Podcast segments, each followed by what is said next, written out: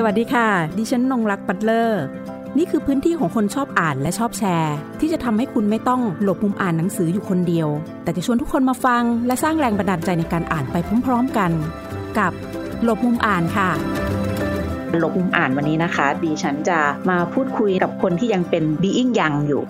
สำหรับในวันนี้ค่ะหนังสือที่จะนำมาคุยกับคุณผู้ฟัง แล้วก็จะคุยกับ คนที่เขียนด้วยนะคะ เป็นหนังสือเล่มแรกของเธอนะคะ ซึ่งเป็นงานเขียนที่เกี่ยวกับกลุ่มคนหนุ่มคนสาวนะคะ ในจังหวัดชายแดนใต้ เจ้าของผลงานเล่มนี้ก็คือ คุณจามี่เลาะวิถีนะคะ ซึ่งจะมาพูดคุยกับเราก่อนที่จะเดินทางไปเป็นอาสาสมัคร เราจะคุยทั้งเรื่องของการทำงานเขียนนะคะ แล้วก็การเป็นอาสาสมัครของคุณจามี่ด้วยนะคะเพราะเป็นคนรุ่นใหม่ที่ไฟแรงมากเลย แล้วมีความน่าสนใจมากดิฉันหลังจากที่ได้ฟังการเปิดตัวหนังสือเล่มนี้นะคะ กับ ทาง Clubhouse ก็ติดต่อแล้วก็สนใจอยากจะคุยกับน้องจามี่นะคะว่าอุ้ยถึงความเป็นมาอะไรต่างๆ ก่อนนั่นแหละ ที่เราจะคุยกัน เพราะว่าก็อยากจะทราบอะนะคะว่าความเป็นมาของหนังสือเล่มนี้มีที่มาที่ไปอย่างไรบ้างนะคะ เดี๋ยวเราทักทายกับน้องจามี่ก่อนนะคะ สวัสดีค่ะ สวัสดีค่ะ ขอบคุณมากนะคะ ที่มาคุยด้วยวันนั้นที่ฟังในคลับเฮาสนุกมากเลยค่ะโอ้ยินดีมากเลยค่ะ แล้วก็ขอบคุณนะคะ ที่เข้าไปฟังสนุกมากแล้วก็ ในฐานะที่เป็นคนเข้าไปฟังนะ ก็ได้แรงบันดาลใจนะคะ จากสิ่งที่จามี่เล่าให้ฟังในการทำงานเล่มนี้ด้วยอะนะคะจามี่เองเคยไปพื้นที่ที่มันเป็นเลสโซนที่อื่นมาบ้างไหมเนาะเพื่อที่จะได้ค่ะอาจจะในมุมเราเราก็มองว่าบางทีการไปพื้นที่อื่น มันก็เป็นกรณีศึกษาเปรียบเทียบได้อย่างเงี้ยค่ะ กับจังหวัดชายแดนใต้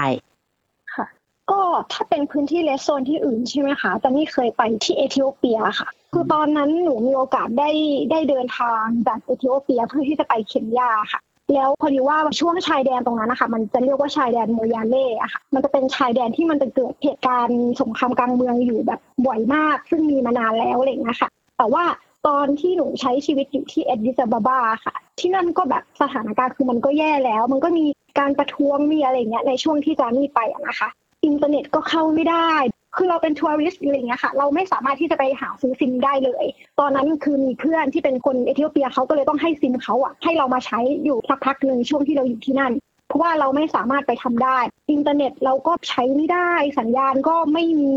หรือว่าถ้าเกิดว่าแบบต้องใช้จริง ๆ หรือจำเป็นต้องใช้จริง ๆ เราอาจจะต้องเข้าไปขอในโรงแรมใหญ่ๆอะค่ะ หรือไม่ก็ตามธนาคารที่เขาจะมี Wi-Fi ให้ คือก็ต้องเข้าไปขอแบบเดินดื้อๆเข้าไปขอแบบนั้นเลยอะค่ะ อืมใช่แล้วเขายอมไหมคะคือมีครั้งหนึ่งจามี่บอกเขาว่าจามี่ต้องส่งอีเมลให้กับ boss จามี่ที่ต่างประเทศอะค่ะ คือมันไม่ได้แล้ว คือมันจะ deadline แล้ว ก็เลยเข้าไปที่โรงแรมหนึ่งค่ะ ที่อาดิสอาบาบา ก็เลยบอกเขาว่า คือฉันไม่ได้พักที่โรงแรมนี้หรอกนะ แต่ว่าขอใช้ Wi-Fi ได้ไหม คือมันต้องใช้ มันจำเป็นมากๆเขาก็เลยแบบใจดีให้ค่ะ อืม ฟังใช่บรรยากาศคร่าวๆแล้วนี่ก็นะ ตื่นเต้น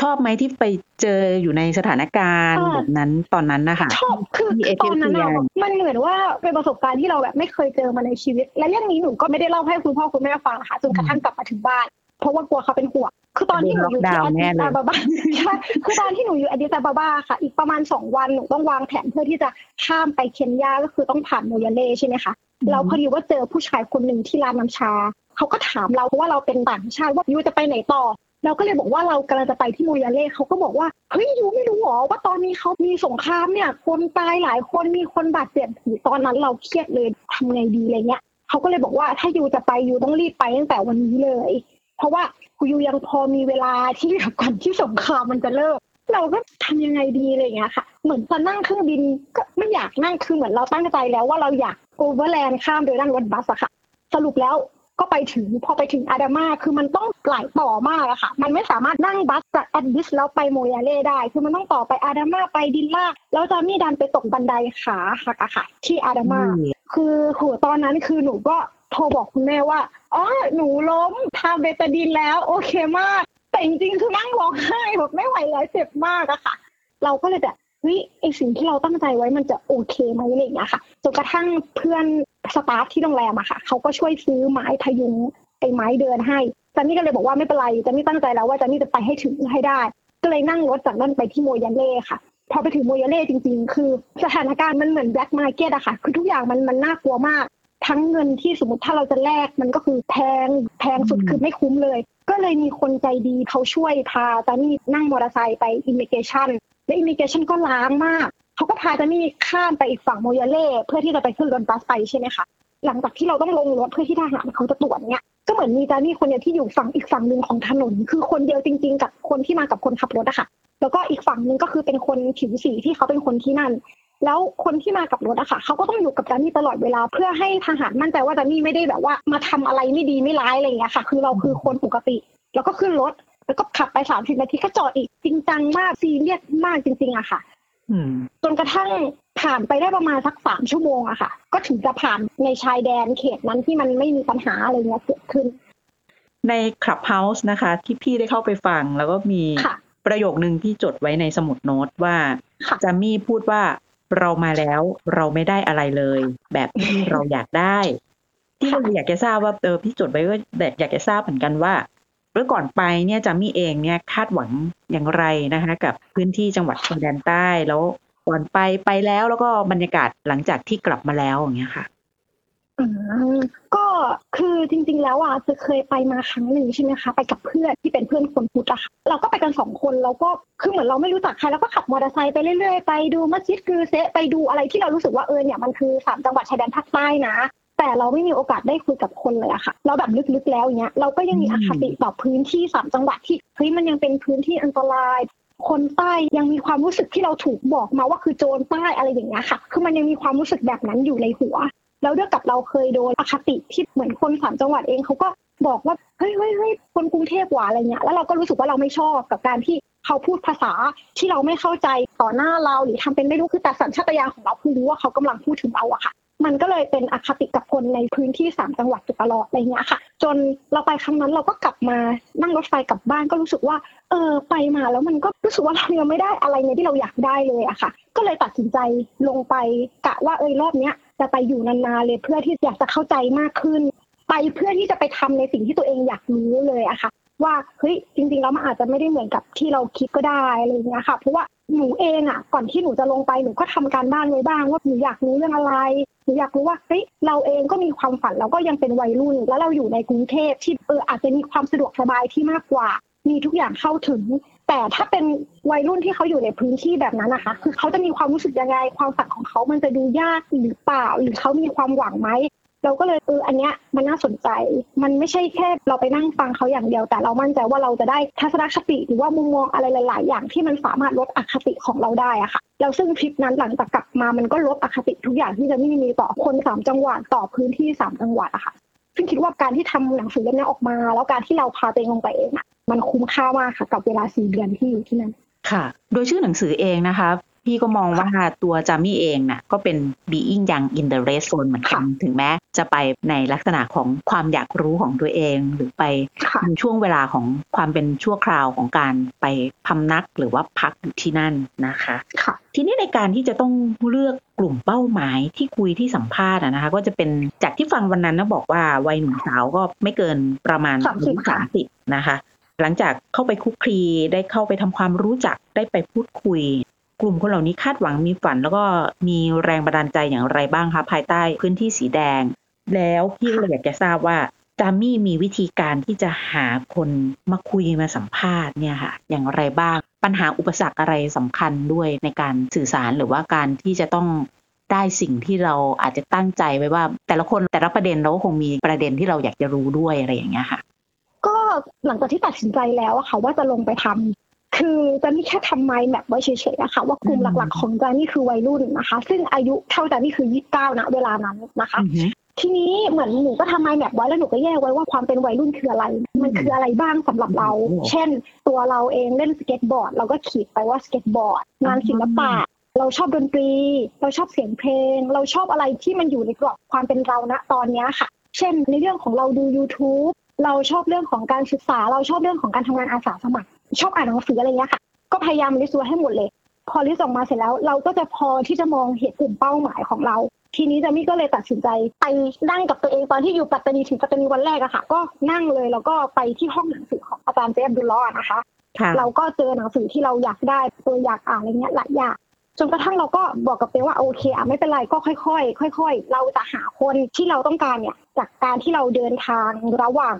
สามจังหวัดเลยเนี่ยค่ะ ในช่วงเวลาสามสี่เดือนเนี้ยเราจะหาจากตรงนี้ เราเดินไปทางไหนเราเจอใครเราสนใจใครเราก็จะลองขอเขาคุยขอเขาสัมภาษณ์ดูค่ะ มันก็เลยกลายออกมาเป็นหนังสือเล่มที่เรารู้สึกว่าเราเจอพวกเขาผ่านการเดินทางเนี่ยค่ะ หลาย ๆ คนหรือแม้กระทั่งแบบเออจะไม่มีโอกาสได้อ่านหนังสือเล่มหนึ่งที่เกี่ยวกับแพะนะคะ ที่เป็นเกี่ยวกับผู้ชายที่ถูกจับในเรื่องของโดนควบคุมตัวจนกระทั่งเขาออกมามีชีวิตใหม่อย่างเงี้ยค่ะ ซึ่งไม่รู้ว่ามันก็มีทั้งไม่ดีแล้วก็ดี ทีนี้เราก็เลยมีความรู้สึกว่า เฮ้ยมันเป็นไปได้ไหมคือไอเดียเนี้ยมันเกิดตอนที่อ่านหนังสือเล่มนั้นเลยว่าเอ้ยถ้าเรามีแพะสักคนหนึ่งในหนังสือเรา มันไม่ได้คือเราไม่ได้ต้องการที่จะทำเพื่อคนอื่นนะคะ ว่าเฮ้ยคนอื่นเขาต้องอ่านแล้วรู้สึกแต่เราเราอยากรู้เองอะว่าในระหว่างที่เราอ่านหนังสือเล่มนั้นอยู่ เรารู้สึกเออมันเป็นฟีลแบบเนี้ย แต่พอเราไปเจอตัวเขาจริงๆเฮ้ยความรู้สึกมันต้องต่างกันหรือวะก็เลยบอกตัวเองว่าทำยังไงดีก็นั่งคิด ค่อยๆคิดว่าอะมันอาจจะดูไม่มีความหวัง แต่ก็ค่อยๆนึกค่อยๆนึกว่าฉันจะทำยังไงได้บ้างกับมัน ก็เอากระดาษมาวาง แล้วก็โอเค ถ้าเป็นแพ้เขายังไงเราต้องติดต่อทนายทนายที่ไหน จะเป็นใครเราต้องคุยกับทนายอะไรยังไง จนกระทั่งมีพี่คนหนึ่งอะค่ะ ที่เขาน่าจะเป็นทนาย แต่ว่าอยู่อีกจังหวัดหนึงเขาก็มาที่ปัตตานีอาร์ตสเปซใช่ไหมคะตอนนี้ก็นั่งคุยกับเขาคุยไปคุยมาจนจนเรารู้สึกว่าโอเคแต่เราจะลองเล่าให้เขาฟังดีกว่า เพราะว่าเขาก็เกรินๆมาแล้วว่าเขาก็ทำงานเกี่ยวกับพวกทนายพวกคนที่ถูกจับโดยคดีอะไรอย่างเงี้ยค่ะ ความมั่นคงเราก็ถามเขาแล้ว เราก็เลยบอกไปว่าเราอยากได้คนแบบในลักษณะไหนอะคะอายุประมาณไหนอยากได้คนที่พอที่จะกล้าพูด หมายถึงว่าคือเขาเองก็พร้อมที่จะระบายหรือว่ามีอะไรที่มันสามารถที่จะให้แรงบันดาลใจกับคนอื่นได้นะคะก็จนกระทั่งพี่เขาก็ไม่ได้รับปากพอสองสามวันถัดมาเขาโทรมา เราก็ดีใจมากรู้สึกว่าตอนนั้นขอบคุณพระเจ้ามากที่สิ่งที่เราตั้งใจ สิ่งที่เราหวังเอาไว้อะไรเงี้ยมันเป็นจริงมันเกิดขึ้นจริงอะค่ะ ก็เลยต้องนั่งรถจากปัตตานีค่ะ ไปที่ยะลาทั้งทั้งๆที่คนที่เป็นแพ้เขาเป็นคนที่ปัตตานีอะค่ะ สุดท้ายเราทุกอย่างมันก็ต้องเป็นไปตามขั้นตอน แล้วก็อีกสิ่งหนึ่งที่จะนี่รู้สึกว่ามันค่อนข้างเป็นอุปสรรคสำหรับในการคุยกับแพะก็คือด้วยกับเขาเองเนี่ยถูกคนภายนอก ถูกคนรอบข้างเนี่ยระแวงเขาเลยไม่อยากที่จะพูดอะไรเยอะไม่อยากจะพูดอะไรมาก แล้วด้วยการคุยกับเขาในครั้งนี้ค่ะ มันจำเป็นมากที่ต้องมีทนายเนี่ยเข้ามานั่งฟังอยู่ด้วย มันก็เลยทำให้แจมี่เกิดความรู้สึก เราไม่รู้ว่าคำถามที่เราถามไป เราจะถูกทนายขัดหรือเปล่าเขานั่งฟังเราจริงจังมาก แล้วเราก็รู้สึกกดดัน คือเราก็กดดันแล้วที่คุยกับแพรเพราะว่าเราไม่รู้ว่าคำถามเรามันจะไปแทงใจหรือไปอะไรเขาหรือเปล่าอะไรเงี้ยค่ะ แต่สุดท้ายแล้วเขาก็ตอบแรก ๆเขาก็พูดน้อยถามคำตอบคำจันนี่ก็เครียด เพราะว่าเอ้เราก็อยากได้ข้อมูลที่มันเป็นที่อะไรเงี้ยค่ะ จนผ่านไปสักชั่วโมงหนึ่งคือสถานการณ์มันเริ่มดีขึ้น แล้วก็ผ่อนคลาย เขาก็พูดกับเราว่า ผมอาจจะต้องขอโทษด้วย เพราะว่าตั้งแต่ผมโดนจนผมออกมา ไม่นานมานี้เองคือบุคลิกผมเปลี่ยนไปจริงๆปกติผมเป็นคนเฮฮาปาร์ตี้ชอบเข้าสังคมคุยกับเพื่อน แต่เหตุการณ์นั้นมันทำให้ผมเปลี่ยนไปผมก็ต้องขอโทษด้วยซึ่งเราเข้าใจนะจุดนี้ เราก็บอกเขาว่าถ้าคุณไม่พร้อม ถ้าคุณไม่อยากคือไม่เป็นไร แต่เขาก็บอกไม่เป็นไรเขาโอเค พร้อม พร้อมที่จะแชร์พร้อมที่จะเล่าเรื่องชีวิตเขาให้เราฟังเนี่ยค่ะใช่อืมอืมทีนี้ค่ะ พอฟังแล้วพี่อยากทราบ ขั้นตอนกระบวนการหลังจากที่จามี่ไปสัมภาษณ์มาแล้วข้อมูลมันต้องเยอะมากอะใช่ค่ะแต่ลคนอย่างนี้นะคะ ก็การ rewrite เราก็แบบอืมการอ๋อการ rewrite งานอ๋อโอเคค่ะ ได้ไอ้เรื่องนี้เป็นเรื่องที่สนุกมากเลยนะคะ ในกระบวนการของการแบบ rewrite งาน คือมันได้ทบทวนตัวเองไปได้ไหมอย่างเงี้ยใช่ใช่มันได้ทบทวนมันได้ทบทวนตัวเองด้วย คือหนูไม่เคยทำหนังสือที่เป็นบทสัมภาษณ์เลยค่ะจริงค่ะๆแล้วมันเป็นครั้งแรก แล้วหนูรู้สึกว่า หนูสามารถพูดได้ไหมคะว่าหนูเกลียดการถอดบทสัมภาษณ์มากทั้งๆที่มันเป็นสิ่งที่แบบสำคัญที่สุดอะค่ะ คือเรารู้สึกว่าตอนแรกตอนที่เราไปนั่งคุยใช่ป่ะคะ เราคุยแบบสองสามชั่วโมงสี่ชั่วโมงห้าชั่วโมงได้ไม่มีปัญหาแบบจัดมาเลย เพราะว่าเวลาเราถามเขาตอบคือมันสนุกอะค่ะจนแรกๆ ไม่รู้จักกันเพราะเพิ่งรู้จักใช่ไหมคะหลังๆเริ่มสนิทเริ่มคุยเรื่องนู้นเรื่องนี้ไปเรื่อย พอเราได้ข้อมูลกลับมาปุ๊บ บางทีเราจะมีพลังอะค่ะเราจะบอกกับตัวเองว่าเนี่ยเดี๋ยวฉันคุยเสร็จกลับไปที่อาร์สเปซนะฉันจะถอดเลยให้ได้คืนนี้ หรือไม่ก็ไปกินชาแล้วก็คืนนี้ไม่ต้องนอนตีห้าค่อยนอนจะลุยอะค่ะ พอเปิดดูไอ้ที่ตัวเองอัดเอาไว้นี่คือแบบว่าแทบจะร้องไห้ ฉันคุยอะไรเยอะขนาดนี้ เราต้องมานั่งถอดอะคือเราต้องถอดทั้งหมดที่เราพูดคุยกับเขาเลย ซึ่งมันก็เป็นแค่ถอดบทความเฉยๆเหมือนถอดเรื่องออกมาใช่ไหมคะ โดยที่เราไม่ได้อยังไงไม่ได้เอามา rewrite พอเราถอดเนี่ย จามี่ก็ต้องมาวางแผนอีกว่าเราจะถอดหนึ่งคนแล้วเรา rewrite เรื่องราวอันนี้ให้จบ หรือเราจะถอดทุกคนให้จบ แล้วค่อยมา rewrite เรื่องราวทีเดียวทีนี้ค่ะ คือทุกๆวันนะคะหลังจากที่สมมุติว่าอย่างวันนี้จามี่ไปสัมภาษณ์ในกอใช่ไหมคะแล้วกลับมาเนี่ยหนูอาจจะไม่ได้มีอารมณ์สัมภาษณ์ในกอแล้วอะค่ะหมายถึงว่าไม่มีอารมณ์ที่จะมานั่งฟังเขาในวันนั้นนะคะเพราะว่าหนูฟังเขามาเยอะแล้ว การที่หนูจะกลับมาฟังซ้ำอีกมันจะทำให้หนูปวดหัวแล้วก็ไม่ได้อะค่ะ ก็เลยนั่งสมาธิ meditation แล้วก็นึกถึงเขาว่าเฮ้ยเรากับเขามันมีความปฏิสัมพันธ์กันยังไงที่วันนี้เขาน่ารักมากเลยนะเขาพูดจายิ้มแย้มหัวเราะกับเรา เราก็ list ก่อนเลยค่ะ list บุคลิกภาพของเขาเขาชื่นชอบอะไรเขาชอบเลี้ยงปลาหรือเขาอะไรอย่างเงี้ยค่ะ คือเราพยายามนึกถึงความเหมือนเป็นเพื่อนกันนะคะเรารู้ว่าให้เพื่อนคนนี้นิสัยแบบนี้แล้วก็ list ออกมาก่อน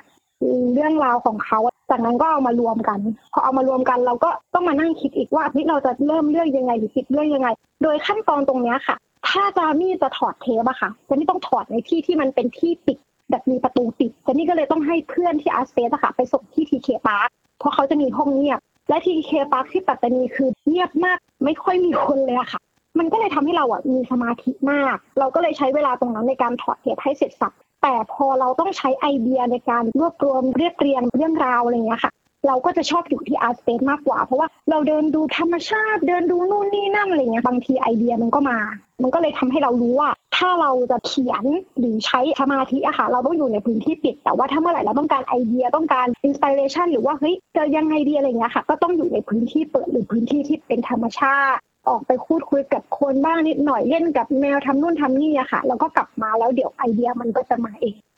คือหนูโชคดีอย่างนะคะ ที่บกไม่ได้สตริกมากเกินไปมันทำให้การทำงานของหนูมันเป็นไปอย่างราบรื่นแล้วคือบางทีหนูก็แบกคอมไปทำงานไปถอดบทความที่เชียงใหม่ก็มีที่พะเยาก็มีคือ มันทำให้เรารู้สึกว่าการทำงานเนี่ยมันเป็นการทำงานที่มันค่อนข้างสบายใจอะค่ะใช่แล้วแบบหนูมีความสุขมากหนูขอบคุณที่หนูได้อาจารย์ที่เป็นบกค่ะ ค่ะใช่แล้วเราสัมผัสได้ถึงอะไรความหวังของพวกเขาอะค่ะ แรงบันดาลใจอืมเออแรงบันดาลใจจากพวกเขาอะค่ะใช่คือหลังจากที่จานี่ได้คุยกับหลากหลายคนนะคะจานี่มองว่าสิ่งที่พวกเขาเองก็ต้องทำก็คือ เขาก็ต้องประคองชีวิตให้ดีที่สุดเท่าที่เขาจะทำได้อะนะคะ คือหนูมองว่าบางคนเนี่ยเขาบอกว่าบางทีถ้าเขาเกิดเซ็งๆหรือว่ารู้สึกว่ามันไม่มี inspire อะไรแล้ว เขาก็จะออกไปนั่งร้านน้ำชา เพื่อไปนั่งปรับทุกข์กับเพื่อน ไปนั่งคาเฟ่หรือว่าไปเที่ยวแบบพื้นที่ธรรมชาติอะไรประมาณเนี้ยค่ะ เพราะว่าคนที่จะนี่สัมภาษณ์เนี่ย บางคนเขาก็ทำงานศิลปะ บางคนเขาก็เป็นยูทูบเบอร์บางคนทำหนังทำเพลง เขาก็อยากที่จะออกมาถ่ายทอดในสิ่งที่เขาสนใจ เพื่อเป็นกระบอกเสียงให้กับพื้นที่ที่เขาอยู่ค่ะ หรือว่าบางคนเองที่เขาสนใจทางการเมือง เขาก็อยากจะเดินไปตามความฝันของเขา อยากให้พื้นที่บ้านเขามันดีขึ้น อยากให้ประเทศชาติมันดีขึ้น ซึ่งแต่นี่ว่ามันก็เป็นสิ่งที่ถูกต้องแล้วอะค่ะ เราเห็นทั้งความหวังความฝัน บางคนเขาบอกว่าเขามั่นใจว่าวันหนึ่งบ้านเขาจะสงบ แต่เขาก็ไม่รู้ว่าเมื่อไหร่ แต่เขาก็ต้องมีความหวังอะค่ะเพราะสุดท้ายแล้วความหวังมันขับเคลื่อนชีวิตคนเราอยู่แล้วอะค่ะ ถ้าเกิดไม่มีความหวังไม่หวังเลยว่ามันจะสงบจะนี่ว่าชีวิตมันมันมันดูหดหู่มากเกินไปอะค่ะ มันก็เลยทำให้เราได้เห็นน้องบางคนที่เกิดมาพร้อมกับเห็นด่านเห็นทหาร เขาก็มีความรู้สึกอีกแบบหนึ่งว่าเมื่อไหร่เขาเองจะสามารถออกไปจากที่ตรงนี้ได้อะไรอย่างเงี้ยค่ะ หรือบางคนที่ออกจากพื้นที่สามจังหวัดณตอนนี้มาเรียนอยู่ที่กรุงเทพเขาก็ตั้งใจที่จะเอาองค์ความรู้นั้นกลับเข้ามาพัฒนาพื้นที่บ้านเขาคือทุกคนต่างมีแพชชั่นมีความรู้สึกฉันอยากให้บ้านของฉันมันดีคืออยากให้บ้านของฉันไม่ได้ถูกมองว่ามันอันตรายมันรุนแรงอะไรอย่างเงี้ยค่ะ ซึ่งเขาอะสามารถทำให้จานี่เห็นได้แล้วหนึ่งคนจานี่ก็เลยคิดว่าการที่จานี่ทำหนังสือเล่มนี้ออกมา เราจะเป็นอีกหนึ่งกระบอกเสียงเพื่อทำให้คนอื่นเขาได้เห็นเหมือนกัน ค่ะ นอกจาก being young in the red zone แล้วนะคะ ทางน้องค่ะจันนี่เองก็มีหนังสือทำมือค่ะใช่แล้วค่ะที่เขาเป็นเป็น FC หนูอยู่ส่งมาให้พี่ดู เขาสามารถจับจองได้นะคะ หนังสือแต่ตอนนี้หมดแล้วนะคะ ใช่ใช่หนังสือหมดแล้วนะคะขอเรียนให้ทราบก่อนว่ามีจำนวนจำกัดมากเลยถูกต้องค่ะ edition นะคะ จะมีหนังสือทำมือที่ชื่อว่าขอความสันติสุข จงค่ะประสบขอความสัแก่นติฉันจงประสบแก่ฉันใช่ค่ะ เล่มนี้มีเนื้อหาอย่างไรคะ แล้วก็ทำไมน้องจะมีเลือกที่จะทำเป็นทำมือไปก่อน ก็คือจริงๆแล้วคือหนังสือเล่มเนี้ยค่ะ มันจะเป็นเนื้อหาตอนที่จะนี่ลงไปใช้ชีวิตที่ชายแดนใต้นะคะก็จะเล่าว่าจะนี่ไปเจออะไรมาบ้าง ไปกินอะไรมาบ้าง ไปทำอะไรมาบ้างเจอใครบ้างรู้สึกยังไงในพื้นที่อะค่ะ รวมถึงการบันทึกเรื่องราวบรรยากาศการที่เราลงไปเขียนหนังสือ แล้วก็อยู่ resident ที่ปัตตานีอาร์ตสเปซนะคะว่าเป็นยังไงวันวันหนึ่งจะนี่ทำอะไรบ้าง ก็จะเป็นเรื่องราวที่คนอ่านเล่ม Being ยังเนี่ยจะไม่ได้เห็นว่าชีวิตตอนที่อยู่สามจังหวัดมีอะไรบ้างแล้วก็ที่จะไม่สนใจทำหนังสือทำมือเนี่ยคือจะไม่เคยทำมาเล่มแรกครั้งแรกตอนปี 2019อะนะคะ ก็จะเป็นรวมเรื่องราวเกี่ยวกับตอนที่จานี่ไปเป็นอาสาสมัครที่ต่างประเทศทั้งหมดเลย แต่ว่ามันปล่อยไม่สุดอะค่ะ เพราะว่าการทำหนังสือทำมือเนี่ยมันจะมีเงื่อนไขว่า ถ้าจำนวนหน้าเยอะราคา มันจะเยอะคุณต้องพิมพ์เยอะอะไรอย่างเงี้ยค่ะ ซึ่งเราเนี่ยด้วยกับเราใช้ต้นทุนของตัวเองมันก็เลยทำให้มันค่อนข้างลำบากนิดนึงก็เลยทำออกมาได้น้อยอะนะคะ แล้วก็เมื่อก่อนเองเนี่ยจามี่เนี่ยเขียนบล็อกมานานแล้วอะค่ะ แต่ว่าเรารู้สึกว่าเราอ่านแล้วเราไม่ชอบ คือเราไม่ชอบอ่านตรงหน้าจออย่างนั้นนะคะก็คือเอาความชอบของตัวเองเป็นหลัก เราอยากให้คนที่เขาอ่านเรื่องราวของเราอะอยากให้เรื่องราวของเรามันถูกอ่านโดยกระดาษอ่านความรู้สึกแบบสัมผัสอะไรอย่างเงี้ยค่ะ อยากได้ความรู้สึกแบบนั้นมากกว่า ก็เลยลองตัดสินใจทำหนังสือทำมือขายดูค่ะ เพราะว่าเรื่องราวมันจะดู limited แต่ถูกไหมคะแล้วก็เหมือนหาอ่านได้เฉพาะแค่คนที่ซื้อเท่านั้นหรือว่า rare item เพื่อนมาที่กเลยซื้อค่ะอ่านได้เท่านั้นใช่ค่ะหนูก็เลยตัดสินใจทำหนังสือทำมือค่ะ แต่ว่าเนื้อหามันก็จะเป็นเนื้อหากว้างๆไม่ได้แบบละเอียดมากเพราะว่า detail มันค่อนข้างเยอะ คือเล่มแรกก็เลยเป็นเล่มนั้น พอเล่มสองก็เป็นหนังสือดียังที่มันเป็นความสมบูรณ์แบบมากขึ้นนะคะพอมาเล่มขอความสันติจงประสบแด่ฉันก็เป็นหนังสือทำมือ ซึ่งเรารู้สึกว่าตอนนี้เราก็ยังหาคนที่จะมาสนับสนุนหรือ support เราไม่ได้ เราก็เลยทำเองก่อนอะคะตะกี้เกริ่นไปแล้วว่าจริง ๆ เล่มแรกนั่นเนี่ยจะเป็นหนังสือทำมือเกี่ยวกับประสบการณ์ที่ไปเป็นอาสาสมัครที่ต่างประเทศนะคะ นี่แหละค่ะก็จะเป็นอีกเรื่องหนึ่งที่เป็นยี่ห้อที่ประทับตาให้กับจัมมี่ไว้ด้วยนะคะว่า ดิฉันอยากจะเรียกว่าเป็นอาสาสมัครโลกแล้วกัน เพราะเธอเดินทางไปหลายประเทศมากนะคะค่ะการไปเป็นอาสาสมัครในประเทศต่างๆนะคะมีความสนุกแหละแน่นอนเรื่องเรียนรู้ก็แน่นอน แล้วก็แรงบันดาลใจอะไรอะทำให้จามี่แบบว่าสนใจมากเลยจะต้องเดินทางรอบโลกนี่ยิ่งกว่าทูตสันติภาพอะไรต่าง ๆนั่นเอง ค่ะ ก็คือการทำงานอาสาสมัครเนี่ยค่ะมันเริ่มจากตอนที่จานี่มีโอกาสได้ไปอยู่ที่อังกฤษใช่ไหมคะสักพักหนึ่งอืมแล้วก็เราก็มีเพื่อนที่เป็นคนนั่นแหละค่ะคนอังกฤษเพื่อนจาก western ฝั่งยุโรปอะไรมากมายแอฟริกงแอฟริกาเยอะแยะเลย ทีนี้ปุ๊บเหมือนเราชอบไปพิพิธภัณฑ์ด้วยกันเราชอบไปนั่ง hang out แล้วก็มันมี mindset คล้ายๆกันนะคะในเรื่องว่า เนี่ยถ้าฉันเรียนจบนะ เดี๋ยวฉันจะไปเป็นอาสาสมัครไปเป็นวอลนทง volunteer ไอเราก็แบบเฮ้ยเฮ้ยน่าสนใจแต่ว่าเรายังเรียนไม่จบเพราะว่าตอนนั้นเราไปช่วง summer ใช่ไหมคะค่ะพอเรารู้แล้วว่าเรามีเพื่อนเนี่ยมีแก๊งมีกลุ่มแชทปุ๊บเต็มที่พอเรากลับมาประเทศไทยเราก็เรียนให้จบ พอจบแล้วปุ๊บตอนแรกเนี่ยเราก็บอกกับตัวเองว่าโอเค ฉันจะขอดูซีรีส์หรือว่าอ่านหนังสือการ์ตูนอะไรก่อนที่มันไม่ใช่หนังสือเรียนนะคะเพราะว่าเราอ่านมาเยอะมากแล้วอยากพักทีนี้พอดีเพื่อนที่อังกฤษเนี่ยค่ะเขาเท็กซ์มาหาเราพอดีว่าเฮ้ยยู ฉันกำลังจะบินไปขอนแก่นแล้วนะ เพื่อที่ไปเป็นอาสาสมัครช่วยสร้างห้องสมุดแบบบ้านดินอะไรเงี้ยยูสนใจไหมเราก็กูไปนานปะเนี่ยอะไรเงี้ยเขาก็บอกสองสามอาทิตย์ เราก็เลยตัดสินใจว่าอ้าโอเค ไปก็ได้ แล้วเดี๋ยวซีรงซีรีส์ก็ค่อยกลับมาดูก็ไม่ได้ซีเรียสอะไรขนาดนั้นก็เลยไปเป็นเพื่อนเพื่อนๆนะคะค่ะพอไปถึงปุ๊บมีเราคนเดียวที่เป็นอิสลามอะค่ะ แล้วมีเราคนเดียวที่เป็นคนไทยงงมากคล้ายๆที่แบบเป็นประเทศไทยแต่ว่าไม่มีคนไทยเออแล้วขนาดคนที่เป็นเจ้าของ project ก็ยังเป็นคนเยอรมันนะคะอือหือ จนเขามาบวชแล้วจนสึกแล้วแล้วก็ทำกลุ่ม community ในขอนแก่นนะคะแต่ภรรยาเขาไม่ได้เป็นคนไทยนะคะภรรยาเขาก็เป็นคนเยอรมันก็คือทำด้วยกันนั่นแหละค่ะ คือเขารักประเทศไทยมากอือหือก็คือช่วยคนในชุมชนทำห้องสมุดให้เด็กทำอาหารแจกจ่ายคนไร้บ้านพอเราไปปุ๊บอุ๊ยเราเห็นหลายอย่างมาก แล้วทุกวันนะคะเขาจะมีเป็น pillow talking อะค่ะ แบบเป็นตอนเย็นเนี้ยค่ะ ก็นั่งรวมกันเลยค่ะสามสิบคน ทุกคนต้องพูดว่าวันนี้คุณได้อะไรจากการทำงาน ต้องแชร์ต้องนู่นนี่นั่น มี reflect กันแบบหลังจบทุกวัน แล้วก็หลังจากจบที่มันเป็นสามอาทิตย์อะค่ะก็ reflect อีกครั้งหนึ่งว่าคุณได้อะไรเพื่อนคนนี้ก็แชร์แชร์แชร์ว่าเนี่ยฉันได้รับพลังมากเลยนะ เดี๋ยวที่ต่อไปที่ฉันจะไปคือแอฟริกา เราก็สุดยอดเลยว่ะเฮ้ยทำไมทุกคนตรงนี้มันสุดยอดขนาดนี้คือเรารู้สึกตัวเล็กกระจิ๊ดนิดนิดนิดไปเลยอะคือเฮ้ย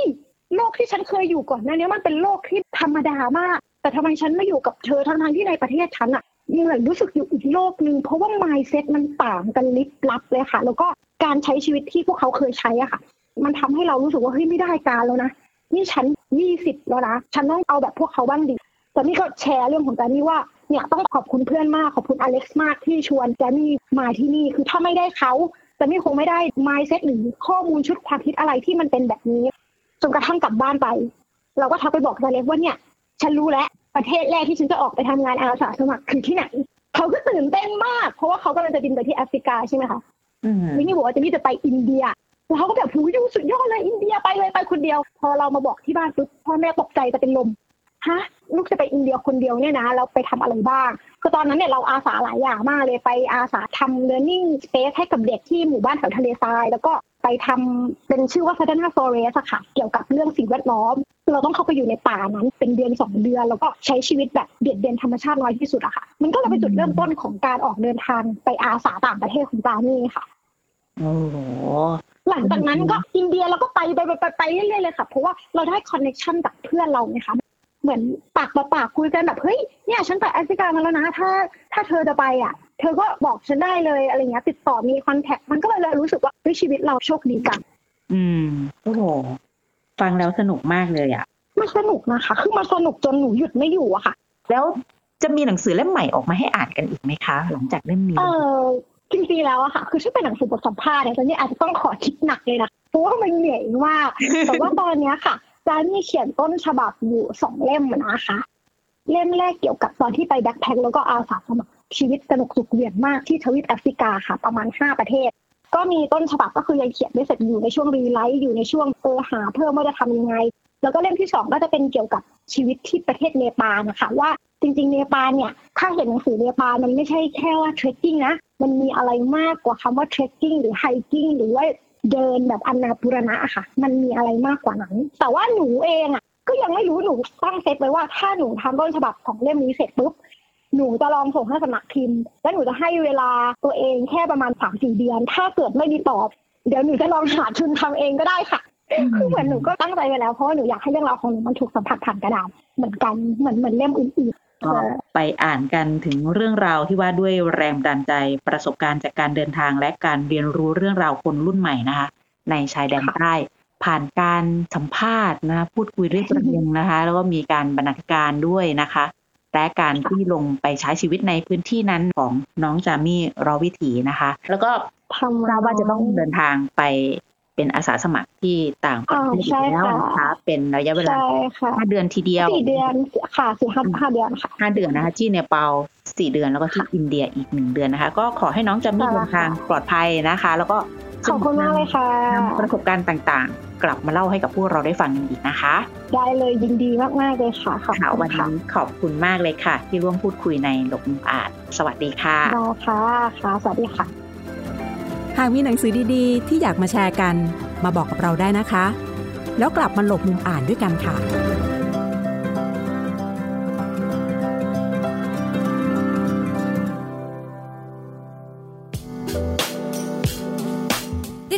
การทางเว็บไซต์และแอปพลิเคชันของไทย PBS Podcast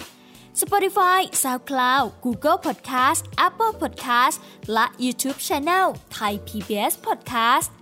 Thai PBS podcast. View the world via the voice.